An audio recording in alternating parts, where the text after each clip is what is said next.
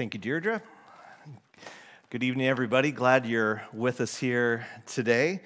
Uh, and it, it, really is an incredible story out of, out of Mark 5 here, if you've never heard this story before. It's also in Matthew. In Matthew's telling, there are two men that are driven into the tombs and who approach Jesus in this way. And in Mark, it's, it's one man, but it's really the longest narrative of a healing in the Gospels, which is really startling coming in Mark, because Mark is the shortest of the Gospels. So the fact that Mark would want to go to this grade of detail and length to tell us the story of this man and his encounter to Jesus is really telling us something that Mark has a really clear and interesting intention with this for us.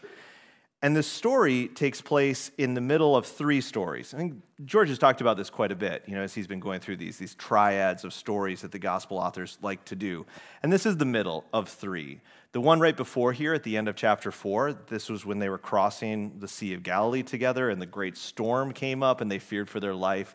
And Jesus calmed the storm, had authority over the storm, and the storm ceased. Then they get across and then you run into this, this demon possessed man where Jesus exercises his authority over the demon.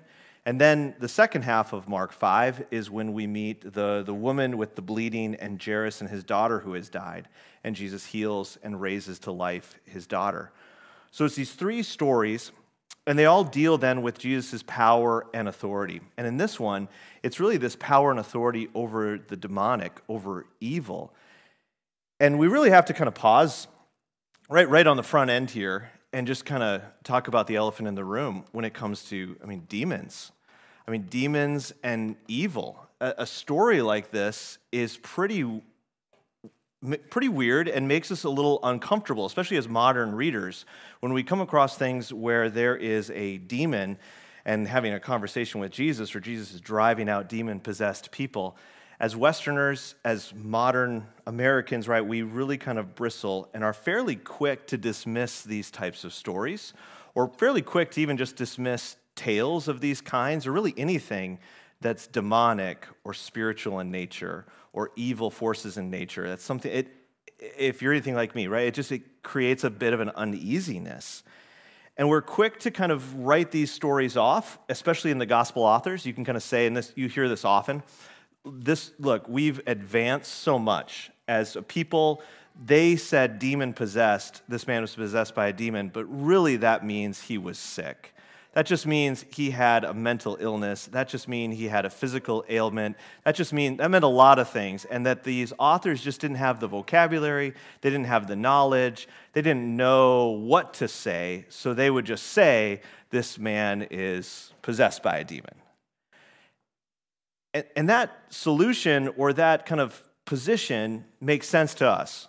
But it doesn't make sense if we actually look at the context and we look at what people believed and knew in the first century.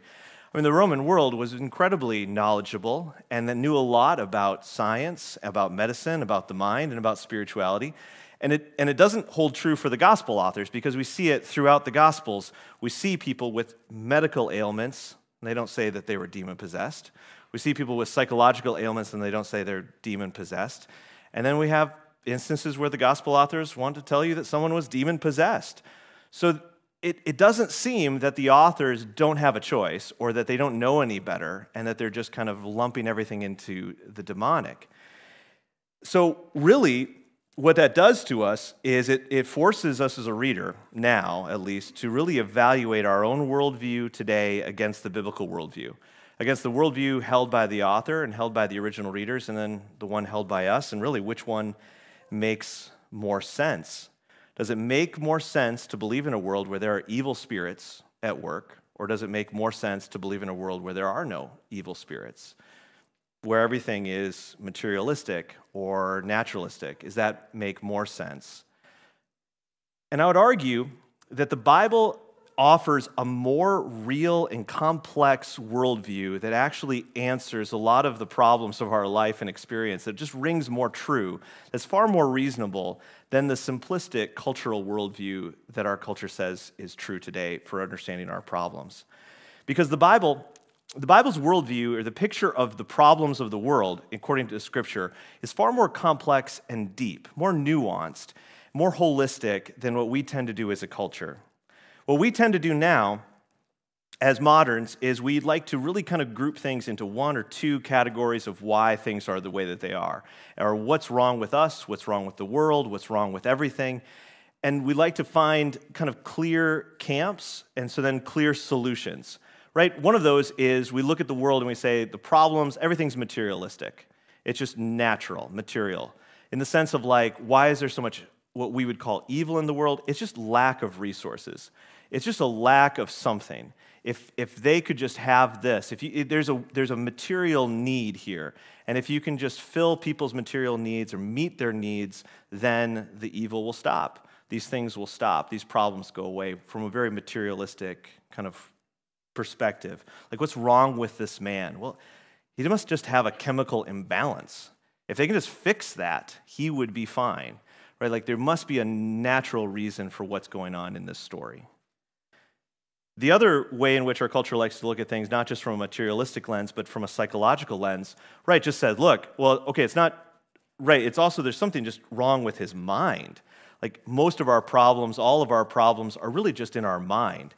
If we can just renew our minds, get our thinking right, you know, get to the root of our causes, get to the root of the problems, we can kind of unwrap them, unfold them, and find the truth and find kind of liberation or freedom through psychology, through therapy, through counseling. You know, we, we have that vision. So you look at the story of this man, you say, this guy just, he really needs some counseling.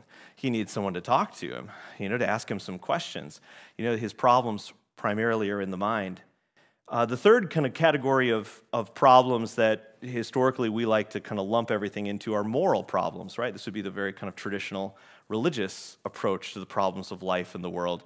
You know, why is there so much evil? Why is there so much bad? Why is so many things out of whack? It's a, well, people are just making really bad choices. And we're suffering the consequences of immoral behaviors and decisions. You know, if this, why is this man in the stage he is in his life? He's, well, he probably made some really bad choices along the way and he find himself there. If you want to have a different consequence, if you want to be in a different situation, you need to change your decisions. You need to change your behaviors, and then you'll have a different outcome. You'll have a different life. Very kind of moralistic, right and wrong types of worldviews. And the Bible, and what's so great about the Gospels and this biblical worldview is it doesn't discount all of these. It doesn't just dismiss them and say, no, no, no, none of these are true, right? It, no, it encapsulates all of these because you see Jesus addressing all of these needs and problems in his life and in his ministries, right? He deals with the material world and material needs. He deals with the psychological needs of people. He asks those questions and tells the truth and helps us to realize the truth of things. And he deals with the morality of life as well. And he tells sinners to sin no more, right? He calls out behavior as well. But what the biblical worldview does is it adds to this perspective this spiritual layer that really helps to give a, a greater depth and meaning to this world. That beyond just the immediate physical and psychological observable needs that we see, the problems that we see, easily can see all around us, Beyond all of this, what the Bible tells us is that there are real spiritual forces at work in this world that are actually looking to undermine us, that are actually looking to cause division and fear and work out death in our lives and in our culture and all over the place. That there are these demonic and evil forces that are looking to enslave, kill, and oppress. That's this biblical perspective.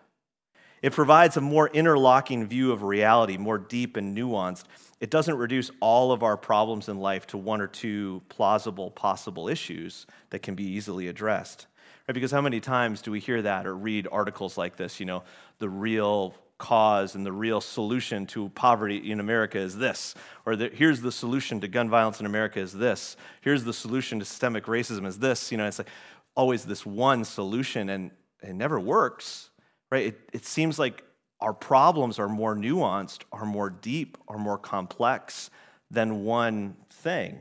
This biblical worldview provides a much more broad understanding of the world's problems. And it provides then this picture of this reality of evil in the world that we all feel, this pressing and attacking that happens throughout all of the world, and especially in our own lives where the picture that we have from not just from the Gospels here, but also Paul in Ephesians and Timothy and throughout his writing as well, but of this, like there are evil spirits that are looking for ways to influence and corrupt us. There are these spirits that are looking for ways to have their way with us and around the world. Right? Paul uses this analogy of like an armor is needed, right? Like as a, the, the church stands as the body, because it's just this probing, looking for weaknesses, looking for problems. The way in which the, the, the words that, that Mark uses to talk about this man, and this is used throughout the gospel, they does, doesn't use demon possessed, but rather they use the word, it's called demonized. Like this man was demonized. I, I think that's a helpful kind of distinction to a certain degree because it, it fits a bit more kind of Paul's picture he gives too of like how you can give the devil a foothold, how you can give evil forces a foothold to have a greater and greater influence in your life. You know, this pattern of a gradual and all consuming influence of evil, where spiritual forces are looking to stir up the problems that are already existing in our lives. And that helps to make sense of our own personal struggles. It helps to make sense more of societal pro- problems. You know, when we talk about like how can there be things like systemic injustice and oppression, good people doing terrible things, like how do we get there? Right? It, it just doesn't make a lot of sense. The, the, my own behaviors don't make a lot of sense unless I can add on to all of these other things this more spiritual component to things. Now, this is it's right, hard to believe this, right? And for good reasons, right? I mean, this is this goes against a lot of what we are raised in. I mean, I think we have a lot of reasons to object to the spiritual or to the like the demonic, evil, all of these things. I think the first reason why we are quick to dismiss this or not to believe in demons or evil forces or all these things that are described is one is just our modern arrogance. And we're just as moderns, we're just incredibly arrogant every generation is very arrogant compared to the ones before, right? Like we feel like we have arrived at a greater understanding. We today know far more than they did back then. We are the pinnacle of human everything. This year is it kind of idea. And that's just wrong right? That just doesn't hold weight when you study history and how humanity ebbs and flows when it comes to culture and knowledge and understanding of truth and philosophy and art and beauty. It's not always a clear climbing progression as a people, right? We can't be overly arrogant and confident to know that we have it all right. Another issue within that one, too, is that we also have a very comfortable life as Westerners. We don't often feel as oppressed or attacked or we have more ways in which to deflect it or blame other things for what's wrong in our world, or we can just kind of numb ourselves, medicate ourselves, distract ourselves from evil, from these things, and not even look at it or want to see these evil forces that are at work within the world. I think the other reason, probably the strongest reason why we are inclined to reject evil and reject the demonic, is that if we're honest with ourselves, if evil is real, if this is true, if the Bible, what the Bible's arguing for, if there are these spiritual forces that are at work in the world seeking ways to undermine and to kill and oppress and enslave, then there, I mean, what solution is there? I mean, what possible hope is there? I mean, it's, it's, that is a frightening reality to believe, and one in which it feels very hopeless to believe then as well. Because if I have a more naturalistic worldview, it's like, great. If, if the problem of the world is just material, then let's just get those solutions out there. If the problem is everybody needs more food, then let's just give everybody food. If, if the problem is psychological, well, then let's just get everybody into this and get this going. Like the solutions become simple. With a simple understanding or a simple understanding of evil, then the solutions are simple and they feel accomplishable. Like we could do this, I could do this. When the problems of the world feel overwhelming and too hard to understand and comprehend, I mean, then how can I possibly attack these or overcome these problems? Which really brings us back then to this man and to the story of him. Right? Because, I mean, what an incredibly complex and difficult story this is when we look at his life And, and Mark really leaves a lot of ambiguity in the story of what led to this place. But, right, it's like, who is he? What kind of, who was he before he ends up living amongst the tombs, cutting himself at night, crying out? You know, Luke uses that little, he inserts this anymore in there, right? Like they could no longer, they could bind him no more, not anymore. Their efforts didn't work anymore, which kind of implies then that they used to, like that this was a gradual thing. Like they tried to restrain him, they, they tried to help him, the people of, and where did he come from? Did he have a family? What? But, but he has come to the place where he has been completely abandoned and rejected and driven out, and he is now on his own. And the moment he sees Jesus, right? What an amazing moment. The moment he sees him off the boat, he runs to him. He runs and he falls to his knees in front of Jesus. And Jesus says to him, right? Says to the demon, Come out. Which again is an unprecedented moment in history, especially when it comes to exorcisms. I don't claim to be an exorcist expert on exorcisms. Probably you're not either. But all ancient exorcisms and modern exorcisms, everybody has to call upon the name of some higher power to do it, right? I call you out in the name of whatever God you want to pick. Or in the Bible, even when there's exorcisms that happen, that call on the name of the Lord. Or this happens in the book of Acts right? There's those exorcists who learn about Jesus and they start calling out demons in Jesus' name, and the demons come out and they turn on these guys, right? You know, you have to call upon the name of someone who has authority to do, be able to do it. Jesus just says, Come out. He doesn't call on anyone's name. He just speaks over this man, and the demons come out. And they even try to do that trick to him right? When they start talking to him, right? In the name of the Lord, most right? Like they call on him to try to get him to do their will or to not drive him and not torment them, you know. But it's just not. It's not going to work. Jesus has this ultimate power and authority. Mark goes to great lengths to show it. He wants to show it with the storm before in Mark 4. Jesus has ultimate authority and power over the weather, over all forces of nature, right? He, has, he is the sole supreme authority over those things. Here, over the demons, he has sole authority over evil forces and the demonic. And then in chapter 5, later in 5, he has complete authority and power over death with Jairus' daughter. He's the highest power. There is none he needs to call on. And then, and then the, the Mark goes to great lengths too to show us or, or to illustrate this power by that he's able. It's not just a demon. You find out that the demon is a legion of demons. And so, you know, what's your name? Right? So that we're, we're a legion. Again, emphasizing this comparison of Jesus' power and authority.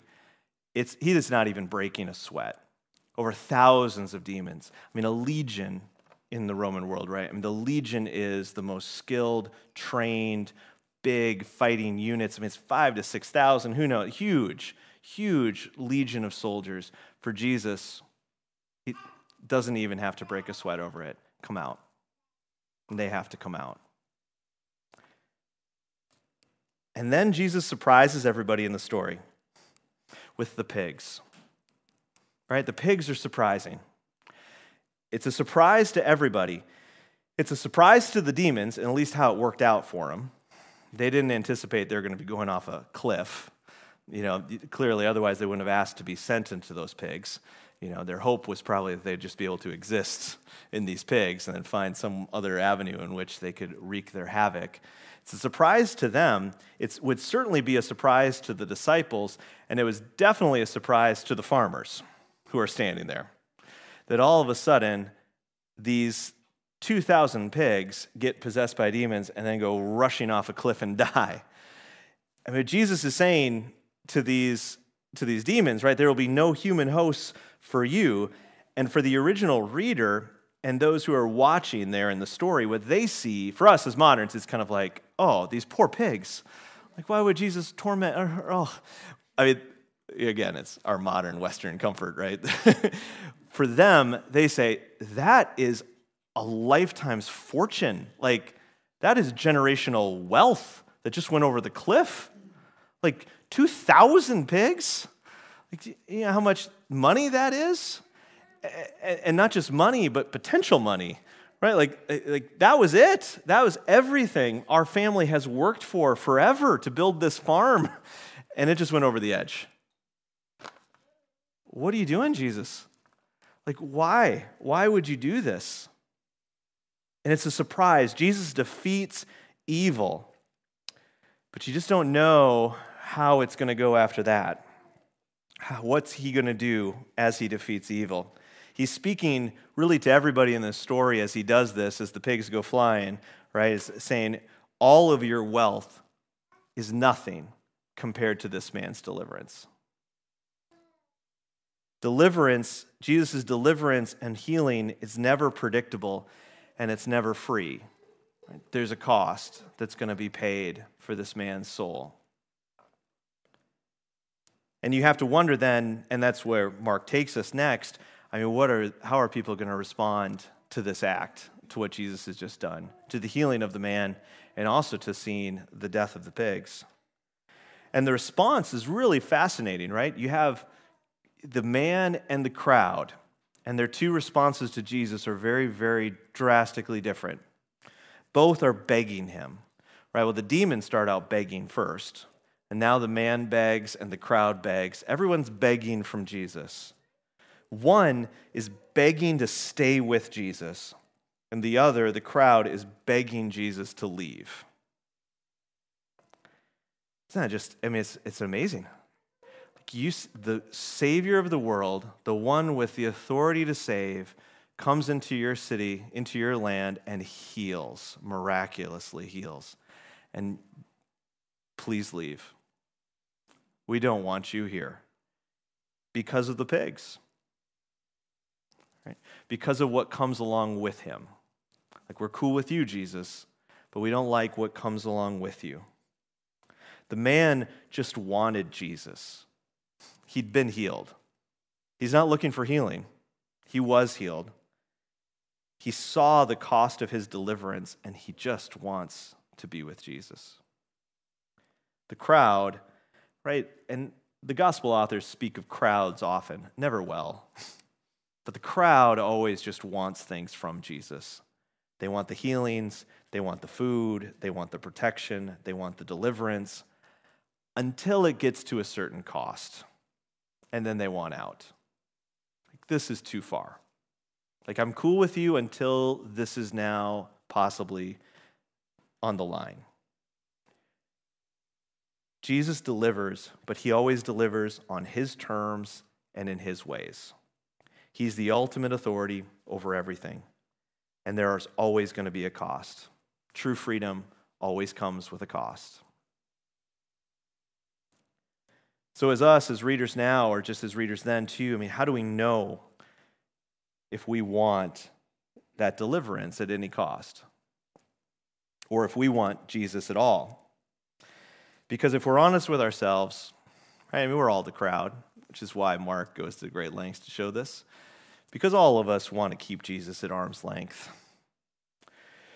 We know if we let him have all of us, we know that he'll end up taking all of us you know, you just don't want to even go in. It, this is a bad analogy. It's like me and the dentist. My wife can attest to this. I, I, I hate going to the dentist because they're going to find stuff wrong. So I just should never go. It's perfect logic. but it's like, because I know if I show up, if I get in there, they're going to find more and they're going to want to do more. And I don't want that. I just want you to take care of this one problem. I mean, and how much are we the same with Jesus?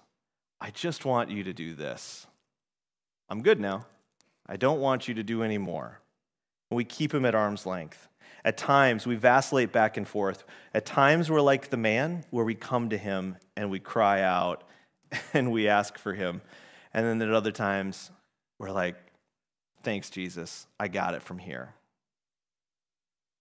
We don't really want to change. Because that's what the crowd didn't want.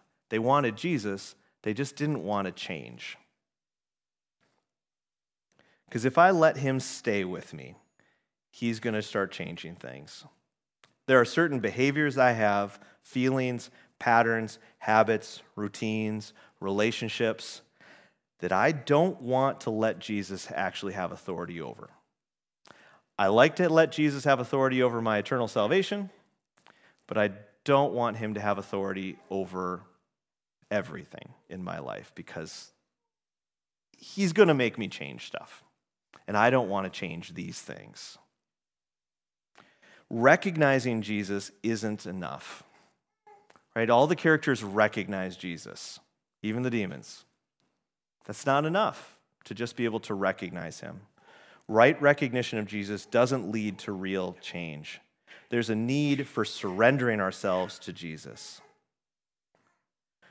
So, how do we get to a place where we're actually ready to accept Jesus on his terms and not on our terms? Right? How do we get to that place? Well, I think when we see the true cost of our deliverance from evil, we begin to have our hearts softened and opened to Jesus. When I see the cost of my salvation, right? Like at the end of Mark, Jesus is going to be in this man's place. He's the one who's going to be naked and bleeding and driven to the tomb. Right? Like he's the one who's going to endure the shame and the ridicule and the isolation for him. When we see him taking our place, everything starts to fall into place. We stop worrying about what it's going to cost me when I start to see what it cost him. That cost now for me seems pretty little in comparison to the cost that Jesus did for my freedom, for my deliverance. True change begins with seeing the cost of our salvation. And we start to be open to really changing as well when we start to see what Jesus actually did to overcome our evil in the world.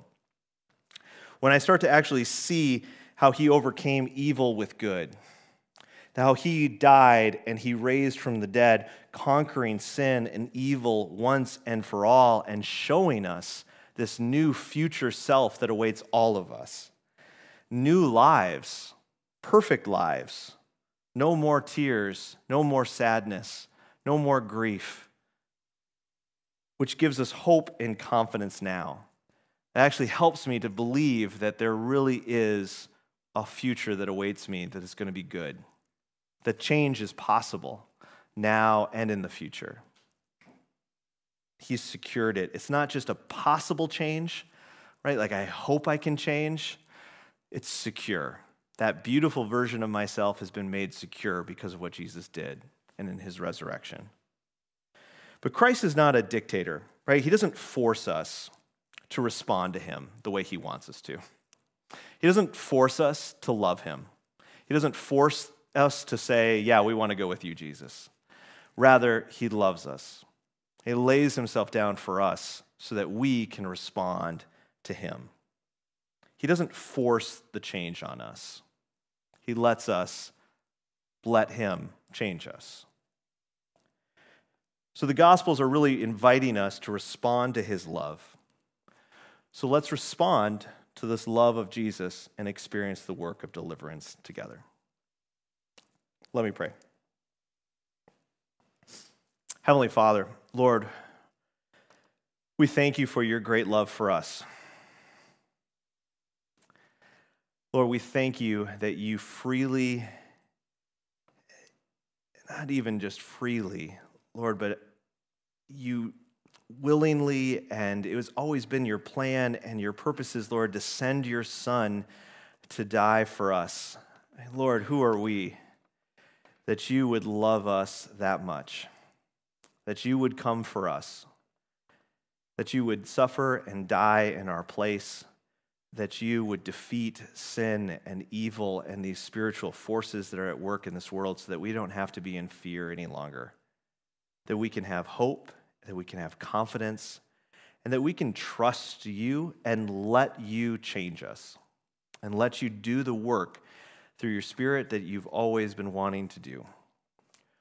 Lord, we confess to you how stubborn we are as a people and how often we try to hold you at arm's length, even though that is fruitless and pointless. Lord, thank you for being our loving, gracious Father who is patient with us. Thank you, Lord, that you have given us your Spirit, that you are continuing to lead us and convict us. Lord, just strengthen us as a people to really believe in you, to trust you, and to let you have your way. Lord, help us to surrender to your will. In the name of your Son, Jesus Christ, we pray. Amen.